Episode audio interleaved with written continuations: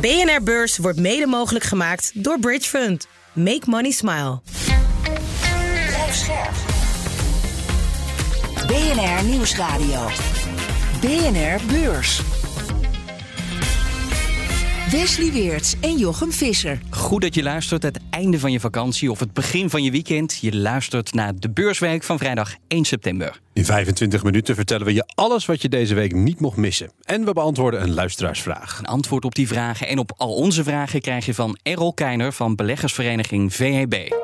Zometeen hebben we het over ASML. Dat moest eigenlijk vanaf vandaag stoppen met het leveren van bepaalde chipmachines aan China.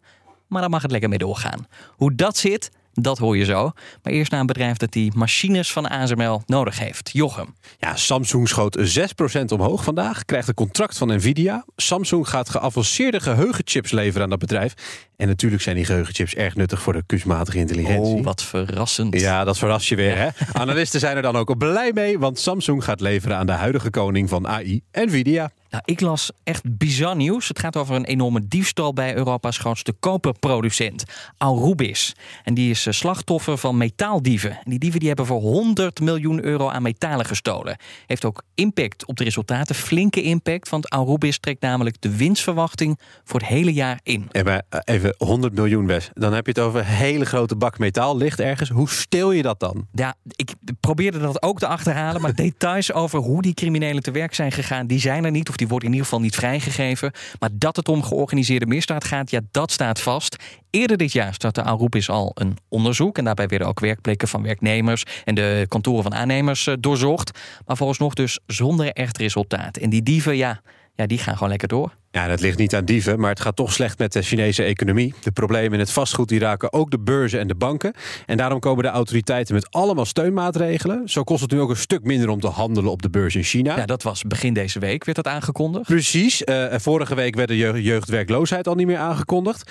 En nu zegt de centrale bank ook dat financiële instellingen minder buitenlandse valuta aan hoeven houden. Nou, klinkt een beetje gecompliceerd, maar dat is bedoeld om de eigen munt wat te stutten. Want daar kopen ze dan meer van. En dat helpt de yuan of renminbi, hoe je het ook wil noemen, omhoog. Benieuwd of het helpt? ASML dan, want dat mag nog vier maanden langer zijn geavanceerde chipmachines aan China leveren. Eigenlijk zouden de nieuwe exportregels vanaf vandaag gaan gelden, maar die deadline wordt op het allerlaatste moment opgeschoven. En dus heeft ASML voor die specifieke machines voorlopig nog geen vergunning nodig om aan China te verkopen. Maar ja, Errol, hoezo heeft ASML die extra maanden nodig? Want die exportban die had toch geen impact op ASML, zei notabene ASML zelf de hele tijd. Nee, de ban heeft wel impact uh, op de korte termijn sowieso. Echte ASML heeft wel een punt, want de vraag naar haar machines is zo groot wereldwijd dat het niet uitmaakt dat een, zelfs een groot land als China even zegt van ik wil jullie machines niet of ik mag jullie machines niet kopen. Mm -hmm. Op de lange termijn is het natuurlijk wel pijnlijk dat zo'n belangrijk land als China in feite een moeilijke klant wordt voor uh, ASML. En is dit dan een manier voor ASML nog even snel te pakken wat ze pakken kunnen? Even een, een boost geven aan die omzet? Ik denk dat ASML heel graag zoveel mogelijk wil verkopen. Dat is normaal voor, voor een bedrijf. Van de andere kant zal ASML denk ik niet de randen van de, van de maatregelen en de, de wetten opzoeken. Juist om niet uh, ruzie te creëren met allerlei uh, machtige landen zoals de Verenigde Staten, maar ook de Europese Unie. Mm -hmm. Er zijn hele goede redenen om terughoudend te zijn met China. Nee, maar het is wel zo, ook als we naar de kwartaalcijfers uh, kijken, de laatste kwartaalcijfers, toen zag je ook wel dat China belangrijk is. Bijna een kwart van de omzet die ASML haalt uit de verkoop van apparatuur kwam van Chinese klanten. Meer dan daarvoor zelfs. Je ziet tegelijkertijd in de hele wereld eigenlijk dat je een beetje in een chipdip zit. Dus die Chinezen die compenseerden daarvoor. Maar is het zo dat als China straks wegvalt, dat de rest van de wereld wel snel genoeg compenseert voor die weggevallen omzetten uit, uit China? Trekt die chipmarkt snel genoeg aan? Wat ik wel weet, de, de chipmarkt ziet er nog steeds heel gezond uit. Maar dat hebben we in het verleden, afgelopen decennia, wel eens vaker gezien. Dat iedereen dacht, dit is onbeperkte hoge groei van tientallen procenten per jaar. Ja. En dan heb je plotseling een jaar, een soort varkenscyclus idee, dat plotseling alles stilvalt. En ineens zijn al die bedrijven die heel hoog gewaardeerd waren op de beurs, die halveren in waarde of, of, of erger. Zelfs ASML heeft het wel eens meegemaakt. Maar dat zie jij nu nog niet aankomen voor ASML, want ik zie dat nu niet aankomen. ASML zelf ook niet. En als je kijkt naar een orderportefeuille, de machine machines die zij de komende 1, 2, misschien 3 jaar uh, zullen gaan leveren. Met geen mogelijkheid uh, zal dat onder druk gaan komen binnen nu en een jaar. Als je echter wat verder kijkt, ja, dan heeft ASML natuurlijk wel last als de hele markt in elkaar zal, zal storten. Vooralsnog vechten klanten om hun machines te mogen kopen. En wat vind jij er eigenlijk van dat die export van ASML-machines steeds verder aan banden wordt gelegd? Want dat doen we dan onder het mom van de nationale veiligheid. Goed idee? Begrijpelijk. Uh, begrijpelijk. Het is ook natuurlijk ook uh, deels van waar de macht het grootst is. De macht van de Verenigde Staten is natuurlijk nog een stukje groter richting Europese bedrijven als ASML dan die van de, van de Chinezen. Dus het is vaak ook een keuze moeten maken. Wie wil je het liefst de vriend houden? Wie wordt dan per definitie de vijand? Dat gezegd hebbende, ook een moreel opzicht, er valt genoeg te zeggen over China. De manier van hoe ze uh, met governance omgaan. De manier hoe ze met burgerrechten omgaan. En de manier hoe ze met eigendom uh, van, van bedrijven en patenten en dergelijke omgaan. Maar laten we ons te veel voor het karretje van Amerika spannen? Ja, je kiest voor diegene die het meeste belang voor je heeft. In ieder opzicht. En wat dat gaat, Amerika heeft voor een Europees bedrijf als ASML meer macht dan de Chinezen. Shell is al jaren het mikpunt van klimaatactivisten. Zelfs aandeelhoudersvergaderingen zijn niet meer veilig. Maar die hoeft Shell misschien straks ook niet meer te houden, die vergaderingen. Want de olieruis kan ook gewoon de stekker trekken uit zijn beursnotering. En onze gast Errol denkt dat dat zomaar eens kan gebeuren. Het was eh, de week waarin er na anderhalf jaar weer gehandeld kon worden in het aandeel Evergrande. Gebeurde nadat het bedrijf met cijfers kwam en beleggers wisten niet hoe snel ze het aandeel moesten dumpen. This one's going through the floor, isn't it? Now shares of the heavily indebted property developer plunged by as much as 87% on its open this Monday. Het bedrijf dat met betere cijfers kwam, was UBS. Nou, beter is een understatement, want door de overname van Credit Suisse werd de grootste bankenwinst ooit behaald. UBS has posted a record profit of 29 billion dollars in the three months to June. It's the Swiss bank's first earnings report since its takeover rival Credit Suisse. Van de banken naar de verzekeraars, de twee grote van ons land, NN en ASR kwamen met resultaten, maar het grote thema was klimaatverandering.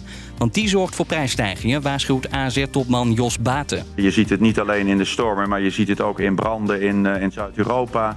Grote overstromingen. De kosten als gevolg van weergerelateerde schades die zullen toenemen. Als je kijkt naar, want de vraag is altijd van ja, wat betekent dat dan in getallen? Uh, ik denk dat voor de, voor de komende vijf jaar je minimaal rekening moet houden met, uh, met gemiddelde verhogingen van 15 uh, procent over die periode. Maar er was meer nieuws rond die verzekeraars. En pensioenfondsen, van klein tot groot, want die stapten uit de wapenindustrie. Maar waar we wel instapten, of eigenlijk de Belgen, zijn staatsleningen. De Belgische staat vecht met banken, want banken betalen te weinig spaarrente. En dus kwam de staat met een alternatief dat wel rendeert. Ontevreden bankklanten die stopten daarom al 20 miljard in de Belgische staatsobligatie. Maar ook die rente is onvoldoende om te compenseren voor de hoge inflatie. In de eurozone en de VS wil de inflatie maar niet dalen. En er was iets met fabrieken van Toyota. Ja, door een computerstoring lagen die plat. Toyota Motor has been forced to halt operations at 12 of its 14 factories in Japan due to a system failure. Wat ook plat ligt, is de export van AI-chips naar het Midden-Oosten. Amerika vindt dat zowel China als het Midden-Oosten geen recht hebben op die dingen. En het was de week waarin Country Garden, die andere Chinese vastgoedreuzen, moeilijkheden met cijfers kwam. En die waren dramatisch.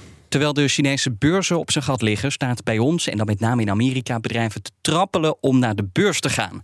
Na chipontwerper ARM kondigen nog twee bedrijven hun beursplannen aan. Beide zijn ze goed voor een miljardennotering. Het gaat om boodschappenbezorger Instacart, zeg maar een soort picknick, en techbedrijf Klaviyo, dat zich bezighoudt met e-mail en sms-marketing. Oftewel de irritante spam in je inbox. Precies, maar zit er wat tussen, Errol?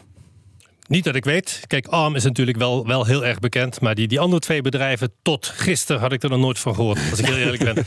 en, toch uh, is wel een miljardennotering als het zover komt. Ja, een beetje doet me dat denken aan het einde van de negentiger jaren. Zo oud ben ik al. en uh, toen was ook, uh, waren er heel veel IPO's. En die IPO's komen vaak op het moment dat de waarderingen op de markt erg hoog zijn. Maar nu hebben we eigenlijk heel weinig IPO's. het heeft natuurlijk ermee te maken dat de rentes flink omhoog zijn gegaan. Mm -hmm. Uh, dus het, het zal best kunnen. De markten zijn nu redelijk aangetrokken, de aandelenmarkten en dergelijke. Dus uh, ja, ze krijgen met name zoveel aandacht, deze twee, uh, twee à drie bedrijven. Juist omdat er zo, zo weinig zijn. En velen kijken mee van, als dit gaat lukken, ga ik ook proberen een IPO te doen. De ervaring in het verleden is, je kunt soms een voltreffer hebben als je direct meedoet bij zo'n beursintroductie. Veelal, als je kijkt naar de aantallen, veelal van dat soort IPO's blijken hele dure aankopen te zijn. Is het vaak verstandiger even af te wachten tot wat meer gegevens zijn zijn. Betere cijfers, vakere cijfers, vaker kwartaalcijfers en dergelijke.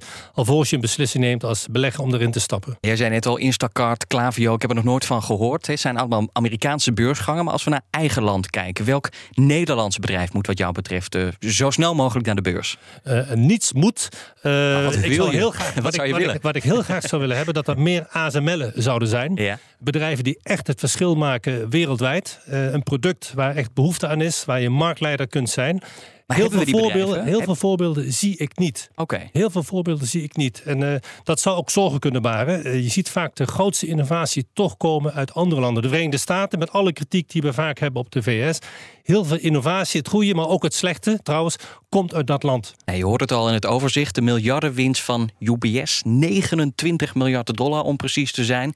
De grootste bankenwinst ooit. En allemaal dus te danken aan de overname van Credit Suisse door UBS. Want ja, simpel gezegd is Credit Suisse veel meer waard dan UBS ervoor heeft betaald. En dit is een schrale troost voor de beleggers in Credit Suisse, want die verloren een hoop geld en zien UBS er met de buit vandoor gaan. Ken jij nog eh, boze aandeel- of obligatiehouders, Errol? Eh, ik zelf niet. En ook bij de VEB is het redelijk stilgebleven. Dus er zijn blijkbaar niet veel leden van de VEB die met name de obliga achtergestelde obligaties hadden of de directe aandelen van Credit Suisse. Ik kan me de frustratie van beide groepen, zeker van die obligatiehouders, zeer goed voorstellen. Van de andere kant heeft eh, UBS een, een gouden zet gedaan. Ze hebben risico genomen, maar het risico werd volledig gecompenseerd eh, ruime mate. Zodat je alleen maar 6% betaalde van hetgene wat de boekhouder zei wat de onderneming waard is. Ja, dat, dat was nogal wat. Maar dat werd natuurlijk gedwongen door de Zwitserse overheid, hè? mag erbij gezegd worden. Ja, ze hebben graag gebruik gemaakt van de dwang van de Zwitserse over overheid. En daarmee hebben ze twee dingen voor elkaar gekregen. Ze hebben een machtspositie gekregen wat de normale autoriteit nooit zou toestaan, in, met name in Zwitserland. Met afstand waren ze al heel groot. Nu zijn ze met afstand echt niemand die maar aan de buurt kan komen als bank in Zwitserland. Maar het tweede is, ja, als je een concurrent mag overnemen laten we zeggen 110% van de boekwaarde is vaak al een goed idee. Want je moet vaak meer betalen dan wat een bedrijf waard is. Maar als je het met 94% korting kunt kopen, tja, wie zegt daar nee tegen? Nou ja, UBS kocht dus Credit Suisse met een enorme korting. Daar worden ook nog steeds rechtszaken over gevoerd door obligatiehouders en aandeelhouders ook. En die zeggen eigenlijk allemaal, ja, een paar maanden later is het opeens heel erg veel waard. Denk jij nou van, hier is, hier is de werkelijkheid geweld aangedaan? Of denk jij, ja, dat kon niet anders? Er was een bankrun, leek er gaande te zijn, Ja. dat de zwaarders wegliepen. En, en het probleem wat je hebt bij banken is dat de, de autoriteiten, de, de, de banktoezichthouders en dergelijke, eh, enorm machtig zijn. Veel machtiger dan bij een niet-bankaire instelling. Dat wil zeggen dat je de beweegruimte die een bank heeft in algemeen veel minder is dan die van een normaal commercieel bedrijf. En als een autoriteit zegt, en nu stop je ermee en nu moet je dit doen, dan gehoorzaam je en is in een weekend is het gepiept. En dan in eigen land kwamen die andere financials ook nog met cijfers. Dan heb ik het over de verzekeraars. Nogmaals, het thema is daar klimaat. Premies moeten omhoog door onvoorspelbaar weer.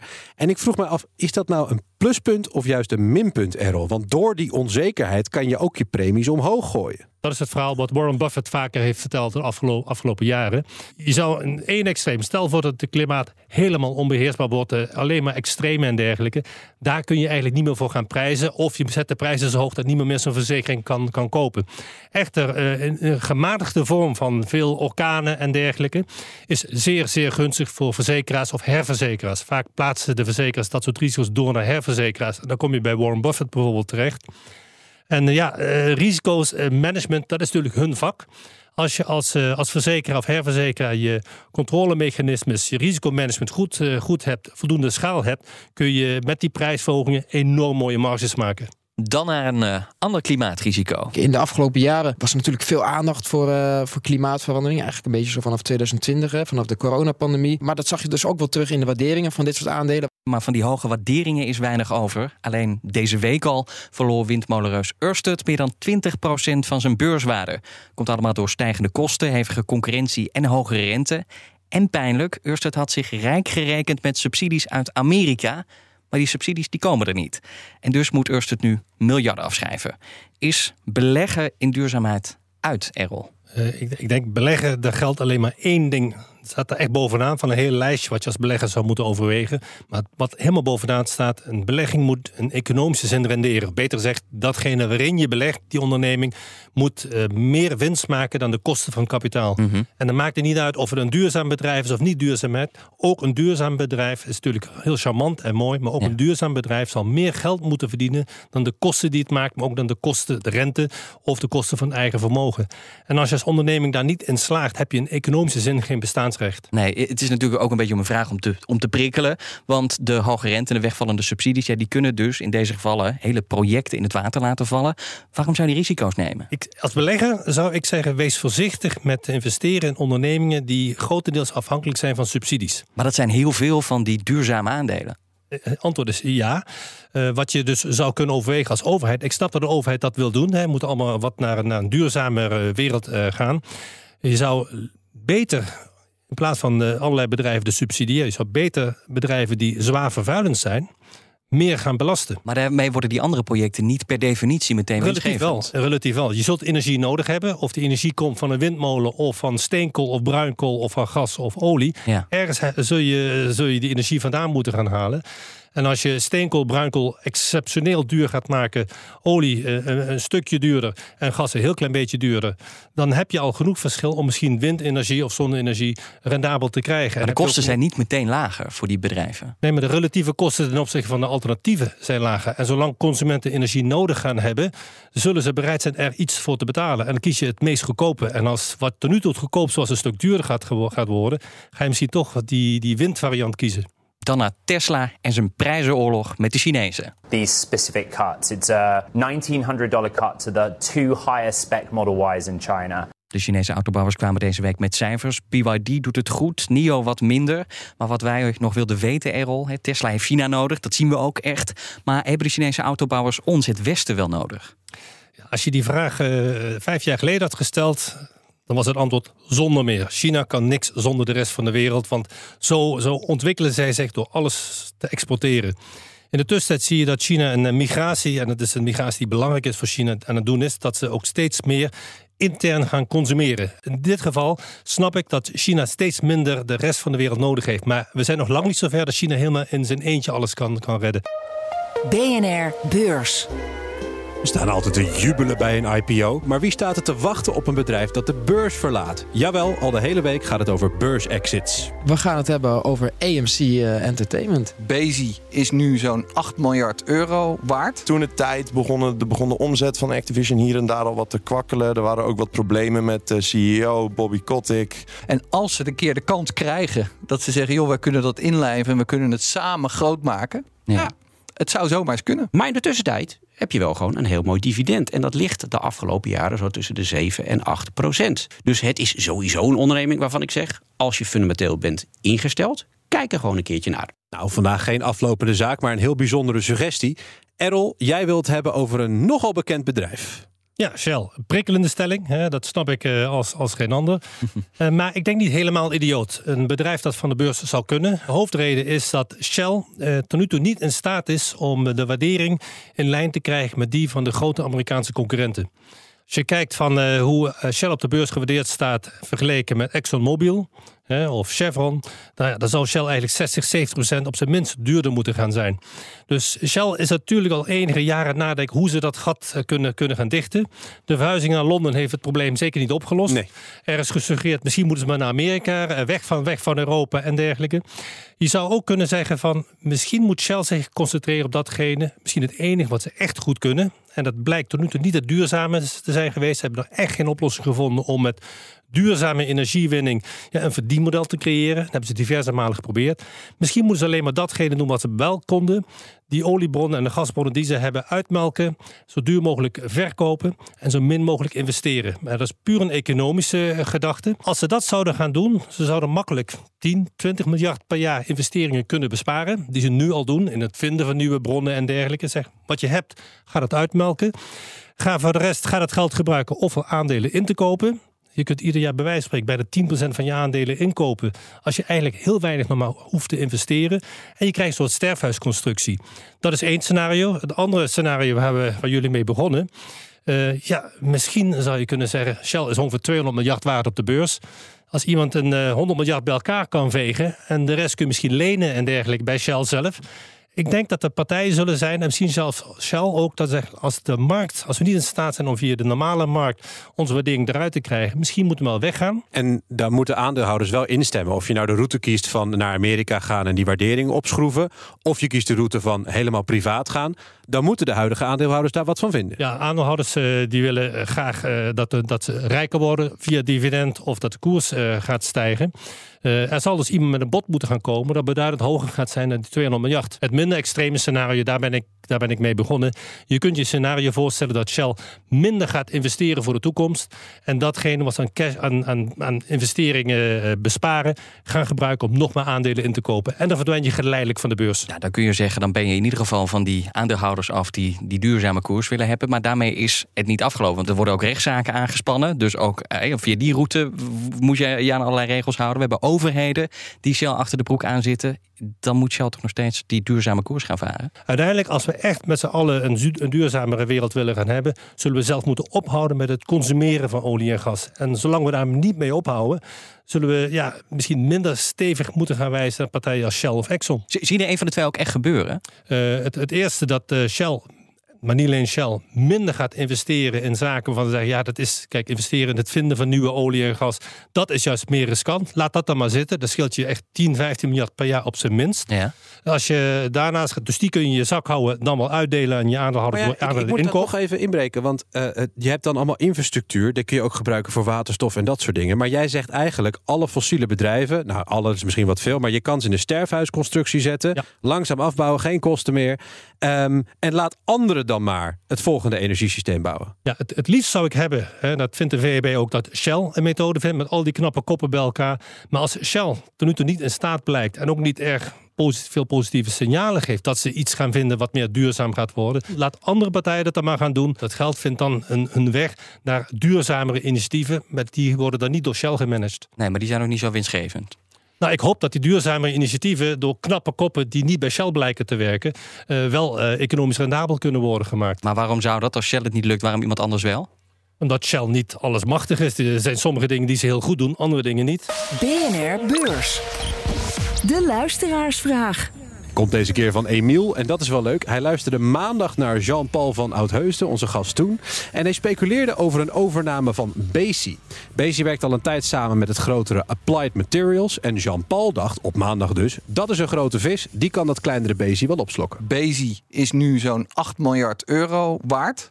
Dus wat dat betreft is het wel op te rapen. Nou, die Amerikanen, als ze iets zien wat heel goed is... zou het zomaar kunnen zijn dat ze zeggen... nou, laten we dat eens uh, nog wat dichter naar ons toe trekken. Ja, zie je dat ook gebeuren, Errol? Een overname van Bezi door Applied Materials? Het kan, maar ik heb die, die informatie, die kennis heb, ik niet.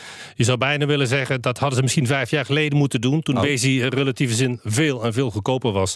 Uh, is wel begrijpelijk in die markt die ontzettend snel groeit dat je naar mogelijkheden zoekt als grote producent zoals uh, Applied Material onder andere is, om te kijken, kun je je portefeuille, kun je dat verder versterken, kun je ook integratie gaan doen, enzovoort, enzovoort. Dus het is begrijpelijk dat je om je heen kijkt, maar die kennis heb ik niet. Nou, wat mij fascineert, kijk, ze werken samen, die twee bedrijven, en Applied Materials, dat heeft een market cap of een beurswaarde van meer dan 100 miljard. Ja. Bezi uh, nogal wat minder, een tiende daarvan en dan nog minder.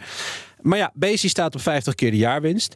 Dus moet Applied Materials nu toeslaan of is het eigenlijk al te laat, zoals jij zegt? Nou, als je kijkt naar eh, de, de winstverwachting van zowel Applied Materials als Bezi voor het komende jaar, ja. uh, lopen die waarderingen iets minder uit elkaar dan wat je suggereert. Ik meen dat Bezi 30, 40 keer de winst genoteerd staat. Applied Materials ergens rond de 30, uh, vermoed ik. Dus het is ook niet zo dat het belachelijk duur is. De vraag is, is inderdaad van, heeft Applied Materials daar zoveel aan? Kunnen ze zoveel beter de markt bewerken, meer klanten binnenhalen of een onafhankelijkheid zelf beter garanderen? Want er is wel wat gaande in die markt. Mm. Ik weet dat niet. Nou, Wes, zullen we dan maar doen? Het cijferseizoen doodverklaren? Nou, dat mag je doen, ja. Laten we maar eens kijken wat onze volgende week wel op gaat vallen. Het cijferseizoen is inmiddels echt wel over. En om die bewering kracht bij te zetten, zijn de beurzen dicht op de Amerikaanse Labor Day. De rest van de week staat vooral in het teken van macro-economische cijfers, waarbij die van de Chinese inflatie eruit springt. Het Chinese groeimodel stokt en sputtert, waardoor in dat land inmiddels gesproken wordt van deflatie. Dat is geen goed nieuws voor vastgoedontwikkelaars en banken, maar ook niet voor consumenten, die met hun relatief lage inkomen en gebrek aan sociaal vangnet weinig profiteren van de dalende prijzen. Andere opvaller zijn de groothandelsvoorraden in Amerika. Veel bedrijven hebben last van uitpuilende voorraden. Gevolg, ze moeten hun spullen met korting verkopen, waardoor de marges krimpen. Maar wanneer die uitverkoop nou eindelijk een keer over is, dat zie je deze week. Dankjewel. Errol Keiner van beleggersvereniging VEB. Fijn dat je er was. En dit was de Beursweek. Tijd voor weekend. Geniet ervan. Maandag zijn we er weer. Tot dan. Tot maandag. BNR Beurs wordt mede mogelijk gemaakt door Bridge Fund. Make money smile. Bij BNR ben je altijd als eerste op de hoogte van het laatste nieuws. Luister dagelijks live via internet. Jelle Maasbach. Wesley Weert. We zijn er voor je met het leukste, opvallendste, maar natuurlijk ook het belangrijkste nieuws. Tijdens de presentatie van die halfjaarcijfers toen die beurskoers in elkaar kukkelde. BNR Beurs. Voor de slimme belegger. Blijf scherp en mis niets.